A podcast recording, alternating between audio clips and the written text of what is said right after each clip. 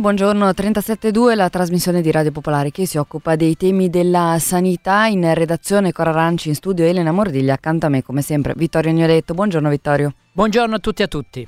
Buongiorno, allora i nostri contatti, prima di tutto 372 chiocciola radiopopolare.it è la nostra casella di posta elettronica, scriveteci anche durante le feste, insomma diciamo durante il periodo in cui non saremo in onda, torniamo in onda il 13 gennaio, ve lo, ve lo diciamo fin da adesso, quindi ci potete scrivere in questo periodo 372 chiocciola radiopopolare.it, vi do anche i collegamenti invece con la diretta 331 6214 013 per sms e telegram, diretta chiocciola popolarenetwork.it per le vostre mail. Resta attiva sempre ovviamente la nostra nostra pagina di Facebook che potete consultare in ogni momento. E allora le informazioni di apertura, l'Osservatorio Salute continua la sua attività, conta sul sostegno di fondazioni di comunità e quindi ricordiamo i servizi dell'Associazione In Cerchio per le informazioni eh, sulle agevolazioni sul lavoro per i soggetti fragili e l'accertamento dell'invalidità. Voi scrivete a 372 chiocciola radiopopolare.it e noi giriamo il quesito all'Associazione In Cerchio e poi vi diamo come sempre i riferimenti utilissimi del difensore regionale della Lombardia che risponde all'email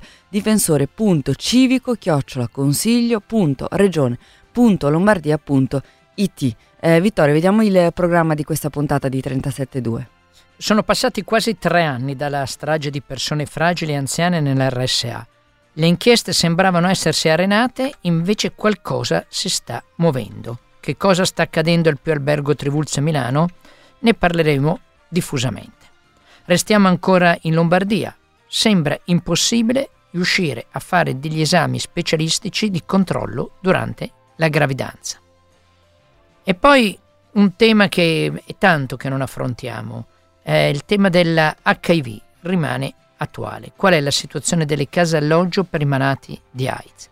E proseguiremo con una testimonianza coinvolgenti di una giovane donna sulle malattie di genere. Parleremo poi infine di qualcosa invece di un po' più sereno, un telefono amico durante le festività e anche di un bel progetto artistico. Vi ricordo che sulle pagine Facebook di 372 dell'Osservatorio Salute e le mie trovate il post aggiornato su come comportarsi di fronte alle liste d'attesa, post che ha aiutato tante persone a risolvere la loro situazione. Inoltre, ogni venerdì troverete sulle pagine Facebook dell'Osservatorio di 372 e le mie la pubblicazione e potrete ascoltare interamente uno dei webinar che abbiamo svolto nelle scorse settimane. Oggi è stato pubblicato sulla pagina dell'Osservatorio e nel pomeriggio sulle altre pagine il webinar su amministratore di sostegno a tutela delle persone fragili. Mi pare molto molto interessante per chi si trova ad agire in questo campo. Eh, mi fermo per ora qui. E noi cominciamo la nostra puntata allora di 37.2 e la cominciamo proprio parlando del Pio Albergo Trivulzio di Milano. Andiamo a dare il benvenuto al nostro primo ospite, già in linea l'avvocato Luigi Sant'Angelo che con l'associazione Felicita segue il processo proprio eh, del Pio Albergo Trivulzio. Buongiorno, benvenuto. Buongiorno, buongiorno a tutti. Grazie avvocato di essere qua con noi. Allora, nella primavera del 2020 scattava l'allarme, anzi l'abbiamo proprio anche lanciato eh, da questi microfoni in seguito alle segnalazioni che ci arrivavano dagli ascoltatori di quello che stava accadendo all'interno dell'RSA. Poi purtroppo hanno parlato i numeri, numeri terrificanti di decessi, per cui abbiamo raggiunto il triste primato in Italia e in Europa per decessi di persone positive all'interno delle RSA. Eh, si sono costituite diverse associazioni, qua a Milano si è costituita l'associazione Felicita che ha chiesto di indagare per cercare di capire che cosa è accaduto, quali tipi di prevenzione erano state attivate, eh, quali indicazioni erano state date al personale, erano state separate le persone positive da quelle negative e via dicendo. Di questi processi, partiti inizialmente con tanto clamore, non si è poi saputo quasi più nulla. Noi oggi torniamo a parlarne perché c'è stato un evento nuovo. Forse qualcosa si è riaperto. Avvocato, cosa è accaduto prima e cosa sta accadendo adesso? Dunque, eh, prima è accaduto che eh, all'esito delle indagini la Procura di Milano aveva presentato una richiesta di archiviazione. una richiesta di archiviazione del procedimento in cui si dava conto, per un verso, che le indagini molto accurate che erano state svolte dalla Guardia di Finanza avevano in effetti accertato delle condotte che noi come, eh, come eh, diciamo avvocati delle persone offese non abbiamo esitato a definire gravemente negligenti, e cioè eh, ritardi o addirittura divieti dati rispetto all'uso di mascherine, che sì, erano eh, poco diffuse, erano di, di difficile riferimento, ma veniva impedito anche agli operatori sanitari che portavano le mascherine da casa di indossarle. Eh, ritardi e omissioni nel distanziamento dei pazienti che avevano delle sintomatologie di contagio Covid, eh, scelta di far ruotare eh, gli operatori eh, presso tutte eh, le, diciamo, comunque ruotarlo all'interno della struttura, quindi agevolando la diffusione del contagio. E poi c'è un episodio specifico eh, che ha riguardato ehm, l'ingresso mh, eh, nel marzo 2020 di 17 pazienti degenti che provenivano da un'altra struttura, dall'ospedale di Sesto San Giovanni, che non erano stati sottoposti a tampone. In seguito tre di questi, si scoprirà, erano eh, Covid positivi, due sarà, sono deceduti. A dieci giorni da questo episodio è, eh, diciamo, si è eh, diffuso il virus all'interno della struttura. Quindi per la Procura della Repubblica, pur in presenza di queste circostanze, di queste evidenze, non vi erano elementi sufficienti per chiedere il rinvio a giudizio del all'epoca unico, anzi a tutt'oggi unico indagato, cioè il dottor Calicchio. Per le persone offese eh, invece erano elementi sufficienti per quantomeno a, a, andare oltre le attività di indagine già svolte, che si erano in particolare fermate e arrestate all'aprile del 2020. È stata eh, svolta nei scorsi mesi un'udienza, il giudice per le indagini preliminari, cioè colui che è deputato a vagliare eh, la richiesta di archiviazione del pubblico ministero, ha accolto le nostre opposizioni e ha restituito gli atti alla Procura disponendo delle ulteriori indagini. Queste indagini sono in parte già state compiute perché sono state sentite a sommare informazioni, cioè le testimonianze, eh, sono state acquisite le testimonianze dei familiari che hanno raccontato dal loro punto di vista eh, quelle che erano state le condotte negligenti, i ritardi nella separazione segregazione dei pazienti contagiati sono stati acquisiti dei documenti e oggi, eh, diciamo meglio, nelle scorse ore, il, eh, si è eh, diciamo, completato l'ultimo anello della, delle attività di indagini suppletive perché su richiesta della Procura il GIP di Milano, un altro giudice, ha disposto che verrà svolta una perizia eh, per accertare l'esistenza di in primo luogo un nesso causale fra i contagi, eh, o meglio, fra le morti e le malattie e, i, e, il contagio da Covid all'interno della struttura. E in secondo luogo accertare se questi contagi sono, eh, dipendono da condotte negligenti che erano state adottate nelle prime settimane della pandemia e durante diciamo, il periodo quantomeno fino a marzo 2020. Ecco, c'era stata anche una delibera famosa, quella di marzo della Regione Lombardia, che aveva autorizzato, in qualche modo auspicato, lo spostamento di persone positive che stavano negli ospedali all'interno dell'RSA. Eh, questo ha coinvolto anche il più albergo Trivulzio oppure eh, lì l'infezione è arrivata anche da altri canali, certamente dal trasferimento dei malati di sesto, oppure è, come è stato raccontato da lei, oppure è, intervenute anche le conseguenze di questa delibera su spostare le persone positive dagli ospedali nell'RSA, coloro che avevano finito la fase acuta, superato la fase acuta. Allora, eh, diciamo che eh, l'indagine non, eh, si è molto focalizzata all'interno ovviamente del Tribunzio e ha cercato di individuare il momento in cui il, il virus è entrato è, è, stato individuato questo episodio dei pazienti eh, trasferiti da Sesto San Giovanni al, ehm, al Tribunzio eh, e quindi secondo i consulenti del pubblico ministero, eh, quello stesso spostamento poteva rappresentare con buona probabilità il momento in cui eh, è partito il focolaio epidemico. Eh, quindi eh, che poi il, lo spostamento fosse o meno figlio della, della direttiva, eh, questo aspetto non è stato particolarmente approfondito, ma è chiaro che lo spostamento di pazienti anche solo potenzialmente positivi in una struttura come il Trivulzio, eh, dove vi sono molti pazienti fragili e vi erano pazienti fragili, senza poi una severa segregazione di coloro che entravano eh, anche solamente pot- come potenzialmente positivi, pu- ha-, ha, messo a rischio la salute degli ospiti del Trivulzio. Quando, è quando è scoppiato il caso ed è diventato pubblico, a quel punto è stato nominato anche un consulente, giusto? No? Sì, è stato nominato un consulente da parte, da parte del, del Pio Albergo Trivulzio, è stato nominato il professor, professor Pregliasco che poi ha anche eh, incontrato i familiari per offrire loro delle rassicurazioni sulle, sulle, diciamo, sul, sui comportamenti successivi da parte del, del Trivulzio rispetto a questi temi.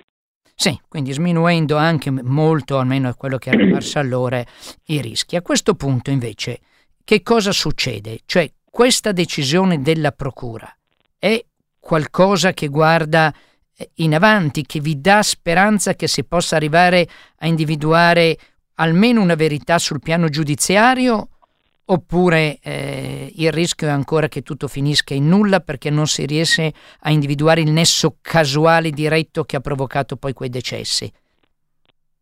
Ma, eh, ovviamente si guarda con fiducia eh, e con ottimismo a, a, a, questa ulteriore fase, questa ulteriore fase di indagine. Fiducia e ottimismo perché soprattutto gli addetti ai lavori, quindi gli avvocati, gli operatori del diritto, sanno che non è facile accertare un nesso causale quando una causa del decesso è dovuta ad una, ad una patologia come il Covid. No? Quindi questa è, è, una realtà che conosciamo tutti. Però eh, il fatto che si faccia ogni sforzo, anche con periti e consulenti di parte, anzitutto per accertare quanto è accaduto fra aprile e giugno 2020, e cioè nel periodo in cui eh, in realtà si è avuta l'ondata più forte di decessi del, diciamo, per il contagio da Covid, che invece era rimasto, è rimasto totalmente all'oscuro eh, all'esito delle, delle, indagini, beh, questo è già, è già un, un, grande risultato per i familiari ecco, che... Di quanti decessi parliamo? Forza. Parliamo di, di, di, numerosi decessi, è anche difficile, devo dire, dare un numero esatto perché ovviamente le indagini, come dicevo, sono state delle indagini solamente parziali, quindi eh, I numeri completi possono essere, eh, possono essere, realizzati solo con la perizia che ci può dire con, eh, o meglio, all'esito della quale si comprenderà davvero quanti sono stati i morti accertati per contagio, per contagio da Covid. Ecco. Si tratta comunque di, di, di, numeri elevati perché i consulenti, hanno, i consulenti della Procura hanno riscontrato un netto aumento, incremento delle percentuali dei morti. Dei decessi rispetto, rispetto agli anni passati, certo. Rispetto agli anni passati. Ecco, mi pare, e concluderei così, ma mi dica se ho, do un'interpretazione corretta, che un punto è dire alcune decisioni che sono state prese o che non sono state prese hanno provocato delle conseguenze gravi che hanno provocato un aumento della diffusione dell'infezione e questo ha portato poi ai decessi. Un altro ragionamento invece strettamente giudiziario è il trovare il nesso casuale tra quelle decisioni e il decesso di quella signora Bianchi, di quel signor Rossi in concreto. Questo è un po' il punto anche avete in discussione, no? Giusto? È, questo, è, esattamente questo, è esattamente questo. Ma noi vogliamo anche ricordare, o meglio, vogliamo anche non ridurre tutto a una questione solamente eh, tecnica, eh, di tecnicismo giuridico, perché sappiamo che è complesso. Abbiamo però noi stigmatizzato con l'atto di opposizione la circostanza per cui a fronte di una malattia respiratoria, quindi con una diffusione determinata dalla vicinanza dai droplets e via dicendo, eh, le misure di, eh, diciamo di protezione sono delle misure che lo stesso buonsenso ha sempre offerto all'uomo, tanto che il Covid non si conosceva il Covid-19, ma eh, c'erano state nel passato, nella storia, certo.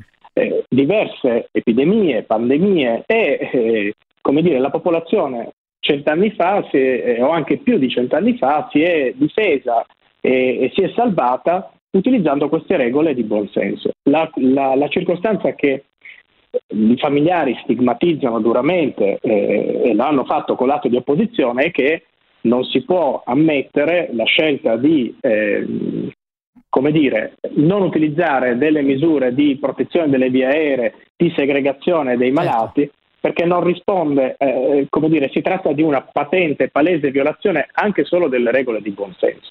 Chiarissimo. Soprattutto perché queste circostanze, come è emerso, eh, erano state eh, tenute per non spaventare, per non allarmare i pazienti e i degenti, in questo modo esponendoli a un rischio moltiplicato. Grazie, credo che l'avvocato Sant'Angelo sia stato veramente molto molto chiaro e, e, noi torneremo ad affrontare questo tema appena ci sarà qualche primo risultato di questa indagine che prosegue. Grazie moltissimo. Grazie a voi. Grazie ancora, grazie all'avvocato Luigi Sant'Angelo che, come vi abbiamo detto, con l'associazione Felicita segue il processo eh, del Pio Albergo Trivulzio. E allora, Vittorio, eh, spesso si ha l'impressione che quando si parla di Covid eh, si, si, parli di, di, passato. Ecco, è così, proviamo a fare un, un punto.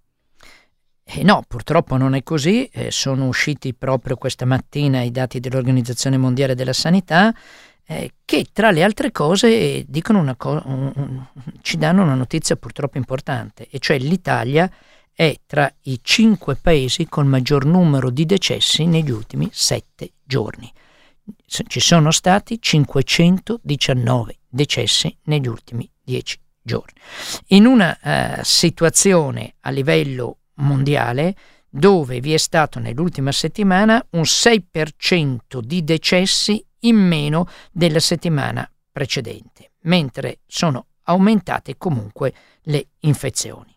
Se andiamo invece a vedere la pandemia da un punto di vista più clinico, più tecnico, è interessante capire che a livello globale sono sei le varianti del virus che attualmente stanno principalmente circolando nel mondo, cioè queste sei messe insieme costituiscono poco meno dell'80% delle varianti che girano. Abbiamo la BQ1, soprannominata Cerberus, che rappresenta il 42%, abbiamo la BA5, che ha più mutazioni, che rappresenta il 13%, la BA275, chiamata anche Centaurus, che arriva ad avere il 10%, ed è quella che si sta diffondendo più velocemente. E poi abbiamo un'altra variante che si chiama Griffon col 6% e altre due varianti minori con l'1% lo 0,1%. Ecco, dichiara l'OMS che sulle prove attuali non esiste un'indicazione di una maggior gravità associata a questa o un'altra variante, ma che eh, sono tutte sotto monitoraggio e vengono confrontate con le varianti precedenti sempre di Omicron. In sintesi, aumenta la diffusione del virus, diminuiscono i decessi, si moltiplicano le varianti, in questo momento non abbiamo una variante particolarmente aggressiva, anche se abbiamo varianti estremamente diffusive, e l'Italia purtroppo, ripetiamo, è al settimo posto per il numero di decessi negli ultimi sette giorni. Ecco, non se ne parla più, certo l'allarme è minore di quello che abbiamo vissuto nel passato, ma forse la ragione perché eh, questo tema è scomparso dai media va più ricercato in scelte politiche del nuovo governo di non parlarne che nei dati clinici. E allora staremo a vedere che cosa succederà poi in questo eh, periodo di feste. E restiamo in Lombardia e come abbiamo detto in apertura torniamo dopo molto tempo a parlare di AIDS. Andiamo ad ascoltare questa intervista realizzata da Cora Ranci. Buongiorno Giovanni Gaiera. Buongiorno. Medico, infettivologo di prima formazione e presidente pro tempore del CRCA Lombardia, che è il coordinamento regionale delle case alloggio per persone con HIV, AIDS della Lombardia. Il 30 novembre scorso il CRCA, insieme al coordinamento italiano delle case alloggio per persone con HIV AIDS, ha manifestato sotto il palazzo di Regione Lombardia per denunciare la situazione di gravi condizioni economiche in cui si trovano le 23 case alloggio lombarde che, dicevate, rischiano di chiudere. Eh, dottor Gaiera, eh, prima di parlare dei motivi della protesta e delle risposte che avete avuto, può spiegarci breve, brevemente cosa sono le eh, queste, case alloggio per persone con HIV-AIDS? Come funzionano? Sì, certamente. Le case alloggio per persone con HIV AIDS eh, sono un'esperienza che nasce in Italia eh, alla fine degli anni Ottanta. Da allora le case alloggio si sono progressivamente sviluppate e siamo ora a circa una cinquantina di case alloggio, la maggior parte delle quali, quasi la metà, si trovano in Lombardia, nate per accogliere le persone negli ultimi mesi della loro vita ed evitare che morissero in strada o da soli in ospedale e le case alloggio accolgono persone che non hanno più la casa, non hanno più un lavoro, hanno una rete parentale o inesistente o molto, molto frantumata e quindi sono persone che hanno fragilità su fragilità, oltre all'infezione HIV sono circa 500 le persone ospitate nel caso alloggio in Italia. Voi avete lanciato l'allarme, queste eh, realtà rischiano di chiudere, ci riferiamo alla, alla regione Lombardia. Noi siamo regolamentati attraverso convenzione, non siamo mai stati accreditati per problemi legati alla regione. Noi siamo convenzionati e l'ultima delibera eh, di convenzionamento è del febbraio 2005 e a questa delibera risalgono le rette eh, che sono quindi bloccate no, dal febbraio 2005. In questi 17 anni il costo della vita è aumentato, per cui l'insostenibilità è progressivamente aumentata. È arrivata poi la pandemia da Covid-19 che ha determinato una riduzione degli ingressi, degli ingressi un blocco degli ingressi, un, un, aumento delle spese in termini di DPI e di test rapidi eh, per eh, SARS-CoV-2 perché non essendo accreditate le case alloggio non hanno potuto beneficiare della eh, gratuità no, di eh, questi ultimi dispositivi eh, messi a disposizione da, dalla Regione. la situazione è molto grave, l'abbiamo segnalata già nel dicembre 2020 all'allora assessore Gallera con una lettera a cui non abbiamo avuto risposta, quindi all'assessora Moratti che ci ha convocato a maggio del 2021 e nel giugno 2021 è iniziato un faticoso percorso congiunto di accreditamento che è ancora in atto e di cui non vediamo la fine. Sostituita Moratti con Bertolaso abbiamo scritto a, a Bertolaso e a Fontana e non ricevendo risposte abbiamo deciso di fare la manifestazione del 30 di novembre. Eh, avete avuto delle risposte, dei riscontri? Ha diciamo partorito per il momento un, un piccolo topolino che è eh, la decisione, la, la delibera della giunta regionale che eh, ha disposto un aumento delle rette del 2.5% a partire dal primo di aprile. Io l'ho definita e noi la definiamo una offensiva emosina perché sono no, 3,25 euro sulle rette delle case alloggio alta intensità a 130 euro e 2,60 euro sulle case alloggio a bassa intensità eh, che hanno una retta 105, 70% sanitaria, 30% sociale e 2 euro per eh, l'accoglienza diurne. Noi siamo assolutamente insoddisfatti di questa risposta che non sposta assolutamente il problema perché un aumento del 2,5% unico dopo 17 anni è, è una vergogna. Quale aumento considerereste mm, ragionevole, diciamo? Ma eh, noi abbiamo fatto delle proiezioni anche solo per l'aumento del costo della vita e parliamo di almeno eh, 20-30 euro no, al giorno, quindi almeno 10 volte tanto rispetto a questo aumento. Le case alloggio più piccole corrono seriamente, quelle che sono, diciamo, fanno parte di enti che non hanno altre realtà, ma solo la casa alloggio, corrono seriamente il rischio di, di chiudere a breve. E questo vuol dire poi eh, mettere in strada o, o, inserire in servizi non specialistici eh, persone eh, con numerose fragilità, sia sanitarie che sociali. Ecco un tema importante quando la fragilità sociale si somma a una malattia come l'HIV. Eh, queste situazioni finiscono sempre al confine tra la sanità e il sociale, tra l'intervento del servizio sanitario e l'intervento degli enti locali e se questi due interventi non entrano strettamente in relazione tra di loro, rimane uno spazio in mezzo e in questo spazio cascano dentro le persone che rimangono senza assistenza. Le richieste che fanno le associazioni che gestiscono queste case alloggio sono importantissime e, ripeto, non si tratta di dare un'elemosina, ma di rispettare dei diritti. Cambiamo argomento e andiamo ad ascoltare una testimonianza raccolta da Cora Aranci di una giovane donna che necessita di fare un esame di controllo durante la gravidanza. Buongiorno e grazie a tutti voi per avermi ospitata qui. Sono residente, lavoro a Milano e sono gravida.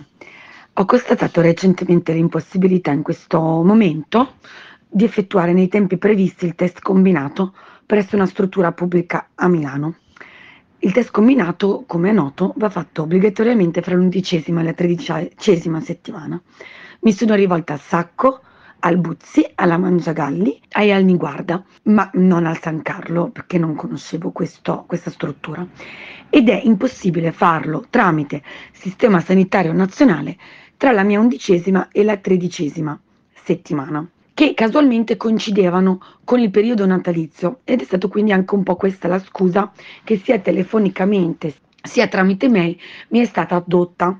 Però mm, non credo proprio che lo sia e vi spiego il perché. Strutture dicono che non c'è possibilità e contattate telefonicamente si viene dirottati direttamente sul privato, in cui il minimo che si riesce a spendere con il privato in guarda è di 190 euro, 70 per il prelievo e 117 per l'ecografia per lo studio della traslucenza nucale. Questa è la tariffa per così dire migliore. Anni guarda dove avevo appunto prenotato per evitare di perdere la finestra e, tra virgolette, l'offerta e finire a pagare ancora di più.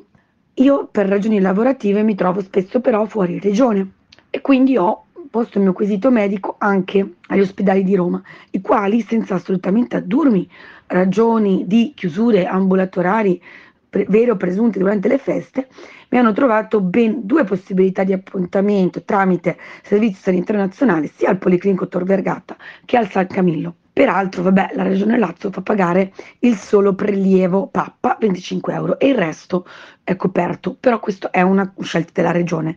Comunque in Lombardia costerebbe di più anche con servizio nazionale perché l'ecografia stessa non è gratis però naturalmente il, mm, passando dal privato ancora di più. Mi sembra evidente quindi l'enorme disparità tra le regioni per un test di screening fondamentale per la salute del bambino e che deve essere effettuato in una finestra precisa a Milano, perlomeno, si è quindi letteralmente costretti a rivolgersi al privato, eh, non potendo io chiaramente posticipare la visita oltre il termine della tredicesima settimana. Vi ringrazio per la vostra attenzione e grazie ancora per il lavoro che fate. Il test combinato è un esame non invasivo che fornisce una stima del rischio che il feto sia affetto da alcune malattie presenti prima della nascita si esegue nel primo trimestre di gravidanza e consente di stimare il rischio che il feto presenti un'anomalia cromosomica come la sindrome di Down, la sindrome di Edwards, la sindrome di Pateau e via dicendo. Quindi è un esame che ha decisamente la sua importanza. Quando è arrivata questa segnalazione, noi abbiamo immediatamente scritto alla TS di Milano e abbiamo invitato i rappresentanti della TS di Milano a venire in trasmissione. Vorremmo porre alla sua attenzione una segnalazione alquanto rilevante che abbiamo ricevuto da una nostra ascoltatrice e che le riportiamo per intero. Riguarda l'impossibilità di prenotare a Milano un esame molto importante per la gravidanza, il test combinato o B-test, nei tempi in cui il test andrebbe effettuato, perché il problema è che non lo puoi fare tra 5 mesi o tra 6 mesi. Bene, non solo non sono venuti in trasmissione, ma non abbiamo ricevuto nessuna informazione. Siccome noi invece, oltre che far denuncia, facciamo informazione, riteniamo questa scelta estremamente grave, perché probabilmente l'ascoltatrice non è l'unica donna che necessita in attesa di fare un esame di questo tipo e la situazione va assolutamente sbloccata anche a Milano e in Lombardia quindi noi torneremo sul tema e insisteremo con l'ATS. Continuiamo a parlare di donne e torniamo sulle malattie invisibilizzate. Andiamo ad ascoltare la storia di Sofia, che è una studentessa in ostetricia di 22 anni che è malata di vulvodinia dall'età di 15 anni. La malattia le è stata diagnosticata solo l'anno scorso. L'intervista è realizzata grazie alla collaborazione del Comitato Vulvodinia e Neuropatia del Pudendo, che in Italia si batte per il riconoscimento delle malattie invisibili, tra cui rientra la vulvodinia, malattia in Italia non ancora inserita nei LEA, che sono i livelli essenziali di assistenza. Questo lavoro fa parte di un'inchiesta reportage di Cora Aranci sulle malattie invisibili che sarà pubblicata anche sul prossimo numero della rivista Q-Code Magazine e da cui trasmetteremo e di cui trasmetteremo a gennaio una seconda testimonianza appunto sulle malattie che riguardano le donne che non sono ancora riconosciute. Andiamo ad ascoltare allora la testimonianza raccolta da Cora Aranci.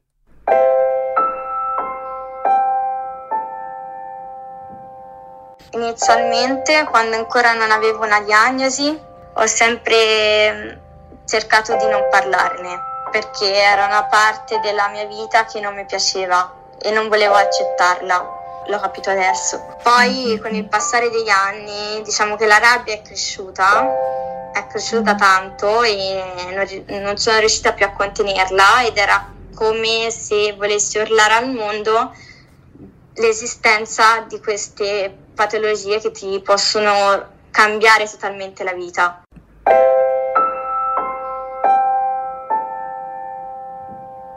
Ho sempre avuto un ciclo molto doloroso, un ciclo mestruale dolorosissimo. Eh, la mia prima mestruazione è arrivata a circa 10 anni, quindi molto presto, e è sempre stata una mestruazione molto molto abbondante, quindi esageratamente abbondante e dolorosissima, tanto da svenire o comunque vomitare a scuola per il dolore. Quindi ogni volta che doveva arrivare la mestruazione ero sempre molto preoccupata e agitata.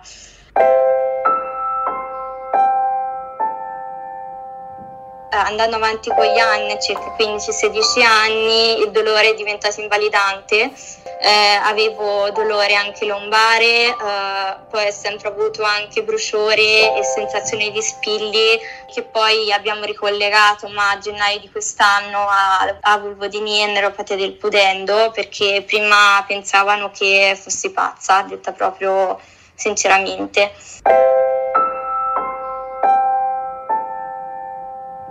Quindi abbiamo iniziato ad indagare all'età di 15 anni e abbiamo girato praticamente mezza Italia perché non si trovava uno specialista che eh, ci dava una diagnosi o comunque una risposta perché anche al pronto soccorso ad esempio quando avevo queste crisi fortissime eh, dicevano che avevo una soglia del dolore troppo bassa ed era per questo motivo che, mh, che avevo queste situazioni di svenimento o comunque di vomito continuo.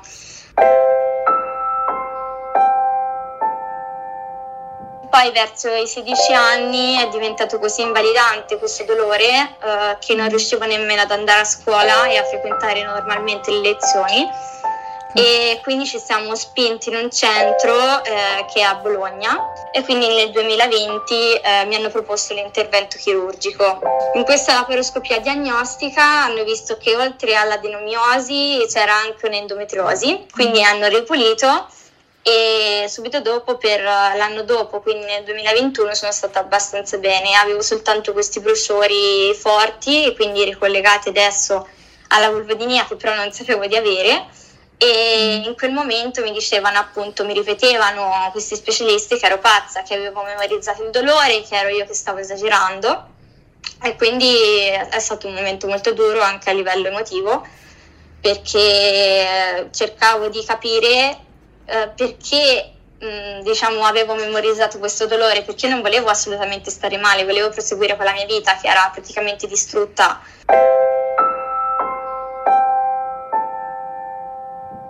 Allora ho chiesto un altro parere, grazie ai social e tutto ho scoperto un urologo. Sono stata da lui perché dicevano che era molto bravo rispetto a questa sensazione di bruciore che poi è ricollegata alla vulvodinia. Infatti a gennaio di quest'anno è arrivata la diagnosi da parte sua, è iniziato un percorso di cura che però se veniva iniziata prima sicuramente non arrivava ad essere cronica e così invalidante. Per il fatto che sono stata trascurata così a lungo, adesso ho un dolore non stop che mi, mi obbliga a prendere antidolorifici oppiacei ogni 6 ore perché altrimenti non sto in piedi, mi si creano delle crisi, casco per terra, convulsioni, dolore e devo andare in ospedale. Non sono patologie così conosciute a livello medico comunque anche il reparto perché ad esempio se parlo di vulvodinia in reparto quando ho tirocinio molti dei medici ginecologi mi fanno vulvo che, nel senso che non sanno cosa è. È come se queste patologie non venissero studiate abbastanza, eh, non vengono diagnosticate dai medici in primis. Ho pianto un sacco quando ho avuto la diagnosi, ma era un pianto non solo di uh, tristezza, tra virgolette, per uh, la conferma di una patologia, ma era più che altro una vittoria, nel senso che non mi sentivo più pazza, finalmente sapevo cosa avevo. È brutta questa diagnosi, però finalmente quello che sento ha un nome. E questo nome non è pazzia, non è pazzia e non è nemmeno isterismo. È una cosa reale che posso ad oggi curare, quindi è stata come un, un peso che scendeva giù, finalmente ero come libera.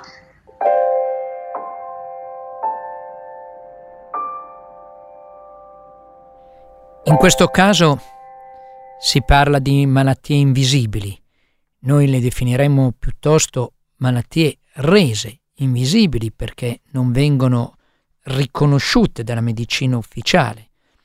Quello che eh, auspichiamo, che viene auspicato dalle tante associazioni che si occupano di questo, è che ci sia e che si sviluppi una medicina di genere, cioè una medicina che sappia includere le differenze e le specificità dei corpi, sia femminili sia maschili. E abbiamo qualche notizia, Vittorio, che vogliamo dare. Sì, eh, noi abbiamo ricevuto alcune lettere e in particolare due. Questa volta parliamo di una persona che non è riuscita a vedere rispettati i propri tempi eh, per una patologia che di per sé non è una patologia grave, ma che è una patologia fastidiosa.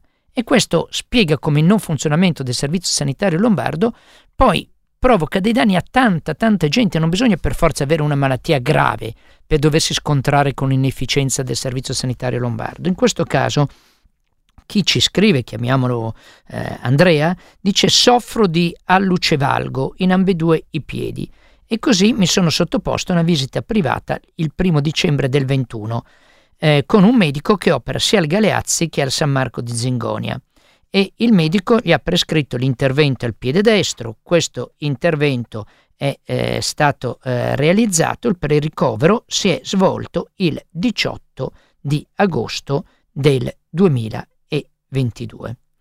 Eh, gli è stato detto che l'intervento si sarebbe svolto al massimo entro 40 giorni, ma sono passati 4 mesi e nonostante io abbia contattato periodicamente l'ufficio ricoveri, la risposta è sempre stata la stessa. I nominativi degli operabili li fornisce il medico, quindi stia tranquillo e aspetti. Il 28 novembre, quando erano passati più di tre mesi dal pre-ricovero, ha mandato una mail all'ufficio relazioni col pubblico del gruppo San Donato, al quale appartiene questo ospedale, chiedendo il perché di un pre-ricovero non seguito in tempi accettabili dall'intervento. E ha avuto la solita risposta. Scrive l'ascoltatore aggiungendo al danno la beffa. Infatti mi hanno detto, ma l'intervento sarà a dicembre o forse gennaio. E allora lui ha posto una domanda. Ma che valore hanno gli esami fatti ad agosto per il pre-ricovero quando forse mi operano a gennaio? E mi è stato detto no, non si preoccupi, tanto li, li rifacciamo. Ecco, ovviamente l'ascoltatore si chiede se questo può essere il modo di funzionare della sanità lombarda. La risposta è ovvia, non può essere questo. Riceviamo poi anche un'altra segnalazione dal Comitato Medici per Cerchiate. Il 19 dicembre una dottoressa di base del comune di Pero ha cessato la sua attività, lasciando scoperti 1500 cittadini. Era stato annunciato l'arrivo di un sostituto che però ha rinunciato al mandato. I 1500 pazienti sono quindi senza medico. Sul territorio di Pero sarebbero necessari sei medici. Ad oggi ce ne sono invece solo due ed entrambi con già 1500 pazienti a testa.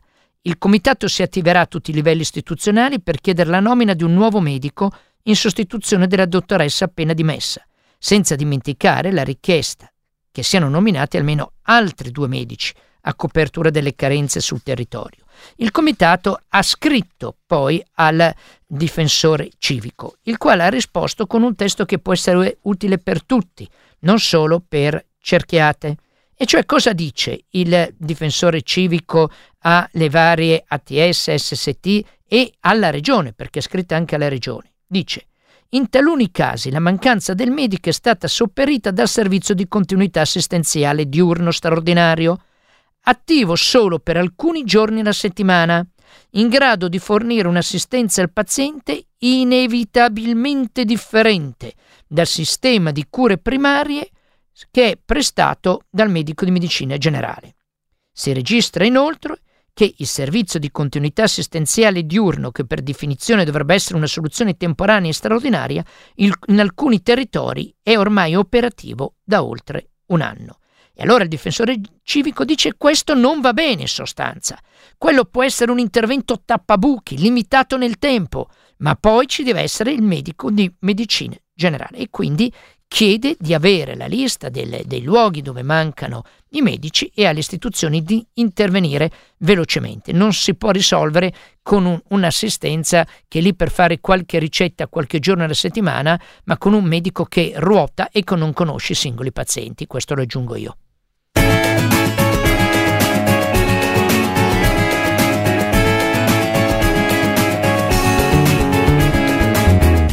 E questa è la sigla che mettiamo sempre quando in, apriamo la nostra rubrica dedicata alla salute e all'ambiente, però abbiamo visto che abbiamo insomma, visto il periodo prenatalizio, abbiamo deciso di non deprimerci ulteriormente con il rapporto tra i disastri naturali e la salute, ma di presentarvi invece due esperienze positive.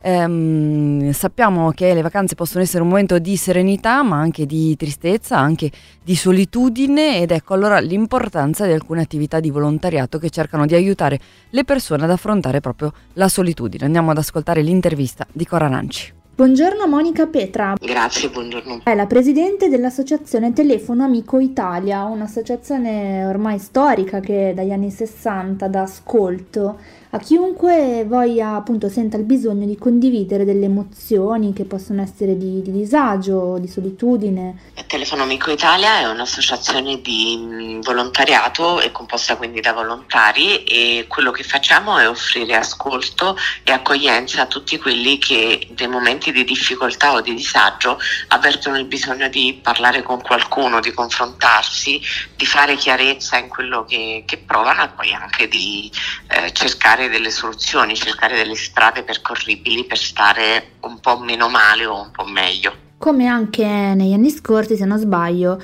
anche questo Natale le vostre linee saranno aperte. Sì, sono diversi anni che eh, realizziamo con uno sforzo dei nostri volontari una maratona di ascolto durante il periodo di Natale. Lo facciamo perché ci siamo resi conto che a Natale eh, il bisogno di ascolto diventa un po' più urgente, è eh, legato in parte alla, alla, al sentirsi un po' diversi quando non si sta bene. Cioè, quando mh, viviamo dei momenti di difficoltà tutti noi tendiamo a ehm, a sentirci un po' più isolati. Nei momenti di, fe- di, festività, nei momenti di gioia generale, questo sentimento di disagio diventa più eh, pressante proprio perché eh, l'ambiente esterno sembra invece rimandare un obbligo di essere felici o sereni e questo obbligo non sempre è realizzato da parte delle... Mh, eh, delle persone che appunto stanno male. Per questo motivo in quei giorni aumentiamo le ore di presenza, siamo presenti anche di notte e i nostri volontari sono a disposizione di chi eh, sente questo bisogno di parlare. Sono molti giovani che vi che telefonano? È un fenomeno in crescita quello della richiesta di aiuto da parte dei, dei più giovani in parte legato all'esperienza della pandemia e al post pandemia, quindi a questa esperienza di isolamento rispetto alle reti di relazioni tradizionali. Mm, è venuto un po' a mancare per alcuni anni eh, la, possibilità di eh, incontrare i simili, coetanei negli ambienti tradizionali. Dall'altra parte però è anche il segnale di una capacità di una generazione di chiedere aiuto, di riconoscere il proprio bisogno di relazione di dialogo e di cercare un modo per poterlo realizzare. I numeri a cui è possibile quindi chiamare il telefono amico e anche scrivere tramite WhatsApp. Certo, mm.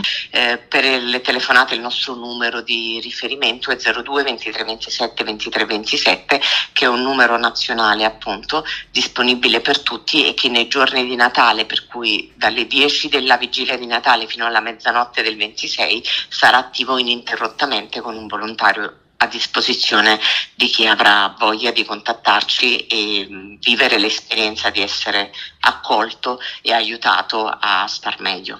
Anche il servizio WhatsApp è attivo in quei giorni dalle 18 alle 21.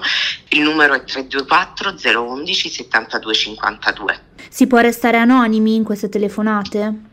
Sì, certo, è possibile assolutamente rimanere anonimi, eh, è una eh, delle caratteristiche principali del nostro servizio perché l'anonimato è uno spazio nel quale le persone sentono di poter essere autenticamente se stesse. Grazie mille per la sua disponibilità Monica Petra e a questo punto buone feste e buon lavoro. Grazie mille, buone feste anche a lei e a tutti voi. Grazie, grazie ancora a Cora Aranci e andiamo a dare il benvenuto negli ultimi minuti di trasmissione a Chiara Birattari dell'Associazione Marketing che lavora appunto per la comunicazione etica e che ci presenta il progetto, un progetto del, di salute pubblica e arte. Buongiorno Chiara. Ciao Elena. Allora, Art, eh, parto subito perché mi sa che abbiamo pochissimi minuti. Allora, Arte 32 è una mostra di 40 manifesti che ha come tema proprio la salute pubblica come bene comune. Il progetto è nato nel 2020 mm, fra Milano, Bergamo e Brescia proprio in piena emergenza pandemica, ma quello che ci siamo detti noi all'epoca era che non volevamo parlare dell'emergenza eh, sanitaria, ma di guardare quello che c'era dietro e quindi quello che avevamo assistito era il collasso del nostro sistema sanitario e su quello ne volevamo porre la, l'attenzione. Per questo la scelta insomma, di eh, avere come tema l'articolo 32 della Costituzione italiana. Quindi questi 40 manifesti sono il frutto del lavoro di altrettanti designer. Questa mostra eh, eh, diciamo che ha mh, ha fatto il suo esordio nel 2021 in aprile a Bergamo come campagna di affissioni in luoghi pubblici, anche perché all'epoca non si poteva neanche stare al, al chiuso insieme. E, ehm, e poi è, diciamo, è, è, è, girata, ha fatto un tour in altri spazi come a Fa la Cosa Giusta nel 2022, è stata ad Aste, a Bergamo, un altro spazio culturale. Quello che adesso vogliamo fare è invece eh, rendere min- piccola questa mostra in formato mini in modo che possa entrare nelle, alle, nelle aule scolastiche, negli ambulatori dei medici di base, nei centri culturali, in modo che possa essere adottata e serva come spunto di riflessione per continuare a parlare di salute pubblica come bene comune, perché a noi sembra, e penso che sia un sentire comune, che dopo la pandemia ci si è dimenticato di questo e quindi come invece dobbiamo tornare a pensare alla salute pubblica come bene comune. Adesso poi ci saranno anche le elezioni in Regione Lombardia, sappiamo bene, a certo, febbraio certo, 2020. Quindi la nostra mostra adesso è stata poi mh, diciamo candidata al bando Impatto Più di Banca Etica, ha vinto e quindi è su produzioni dal basso eh, che è il portale che si occupa delle, diciamo, della raccolta fondi dal basso, che si, eh, si usa a chiamare crowdfunding. Uh-huh. E quindi potete partecipare per riuscire a stampare almeno 500 copie di questa piccola mostra, perché noi abbiamo questo eh, obiettivo di portarlo appunto nelle scuole soprattutto. Certo, Quindi, chiarissimo, ciascuno... chiarissimo. Quindi ripetiamo dove si può andare per supportare il progetto, la raccolta fondi? Allora, dovete cercare Art32, uh-huh. Mhm. tutto attaccato, su produzionidalbasso.com. Potete avere informazioni sul progetto sul nostro sito eh, che è art32.it e art32.it è anche il profilo dei nostri sui social del nostro progetto, quindi sia su Facebook che su Instagram siamo come art32.it. Ci torneremo sicuramente. Fondi, chi partecipa alla raccolta fondi, diciamo come eh, mh, ricompensa principale avrà proprio il kit. Grazie. Con la mostra e sul sito potete vedere tutti i 40 manifesti. Grazie Chiara Birattari, grazie mille per essere stata con noi, scusa il pochissimo tempo, un abbraccio a Chiara Birattari e a tutta Smarketing. Vittorio, abbiamo tempo solo per una comunicazione velocissima. Per ricordare che sulle pagine Facebook oggi potete seguire il webinar L'amministratore di sostegno a tutela delle persone fragili. È scaricato, quindi lo potete vedere a qualunque ora quando fa comodo a voi. E tanti tanti saluti e auguri di buone feste, buon Natale, buon Capodanno. Ci vediamo grazie. il 13. Grazie gennaio. Vittorio Agnoletto, grazie a Cora Aranci, un saluto delle Mordiglie. Ci sentiamo con 37.2 eh, il 13 di gennaio. Ciao.